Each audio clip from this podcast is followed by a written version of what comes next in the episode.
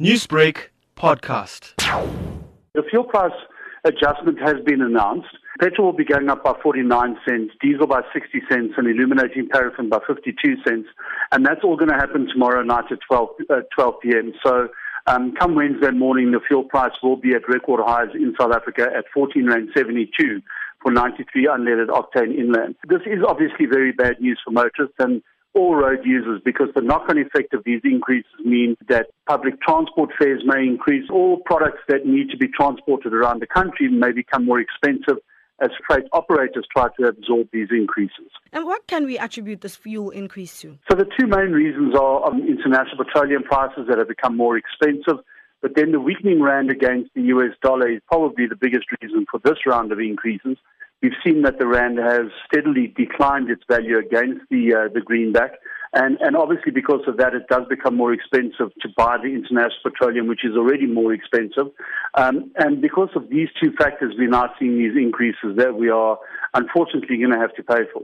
Now, if the Rand maintains its current trend against the US dollar, what other negative changes can we expect? Well, look, I think if the Rand continues on its trajectory as it is now and uh, continues to weaken against the US dollar, we should see more increases going into June, but that's all obviously up in the air at the moment.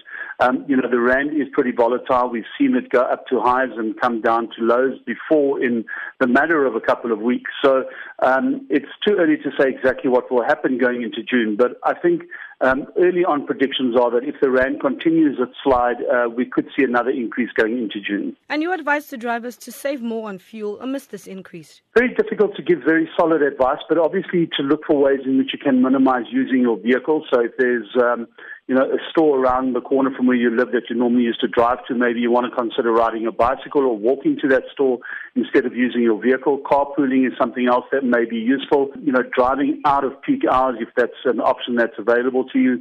Not using your air conditioner, that again is an option open to you. There are ways that people need to look at to save fuel. There are some tips on our website, www.aa.co.za. Um, people will find some useful information on there. But it all comes down to just making sure, I think the most important piece of advice we can give is make sure that your car is in a good condition, that your tires are in a good condition, and that your vehicle is using the optimum amount of fuel it needs to be on the road. Because if it isn't, it's going to need more fuel to keep it running. Newsbreak, Lotus FM, powered by SABC News.